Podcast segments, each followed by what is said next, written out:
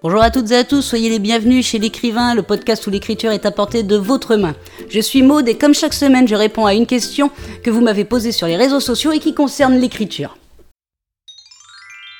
Et aujourd'hui, je réponds à la question de Tonio qui m'a contacté sur Twitter pour savoir combien cela coûtait de se mettre à l'écriture. Eh bien écoute Tonio, je crois que c'est simple, cette fois la réponse va être claire. L'écriture, je pense que c'est l'activité, le hobby ou la passion qui coûte le moins cher.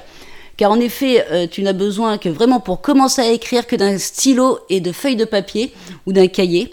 Ce que tu peux trouver à quand même pas très cher dans le commerce. Après, euh, si tu veux te mettre euh, à écrire sur ordinateur, si tu as la chance d'en avoir un, c'est tant mieux. Sinon, en essayant de faire euh, quelques petites économies, tu peux toujours t'acheter un PC euh, d'occasion. Parce que, en fait, l'écriture, t'as besoin de quoi? T'as pas besoin d'une méga bécane qui va passer le dernier jeu à la mode, qui va bouffer une énorme carte euh, vidéo. Tu as juste besoin d'un traitement de texte. Donc, un, un, vieil ordinateur acheté d'occasion ou que quelqu'un t'aura refilé fera très bien l'affaire sur ça.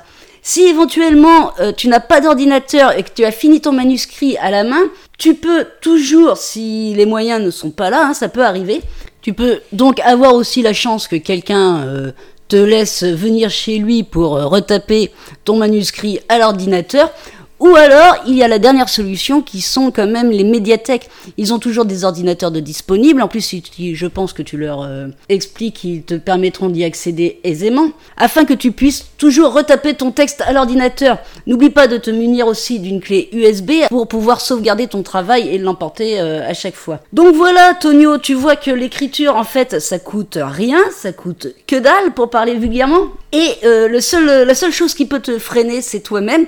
Donc, euh, si tu as envie de te lancer dans l'écriture, n'hésite pas, un stylo, du papier, et tu y vas. Ton manuscrit sera d'abord écrit à la main, mais ça, c'est pas un problème. Il y a toujours, comme tu as vu, des solutions pour pouvoir le retaper ensuite à l'ordinateur. Donc voilà pour la réponse de la question de cette semaine que nous posait Tonio.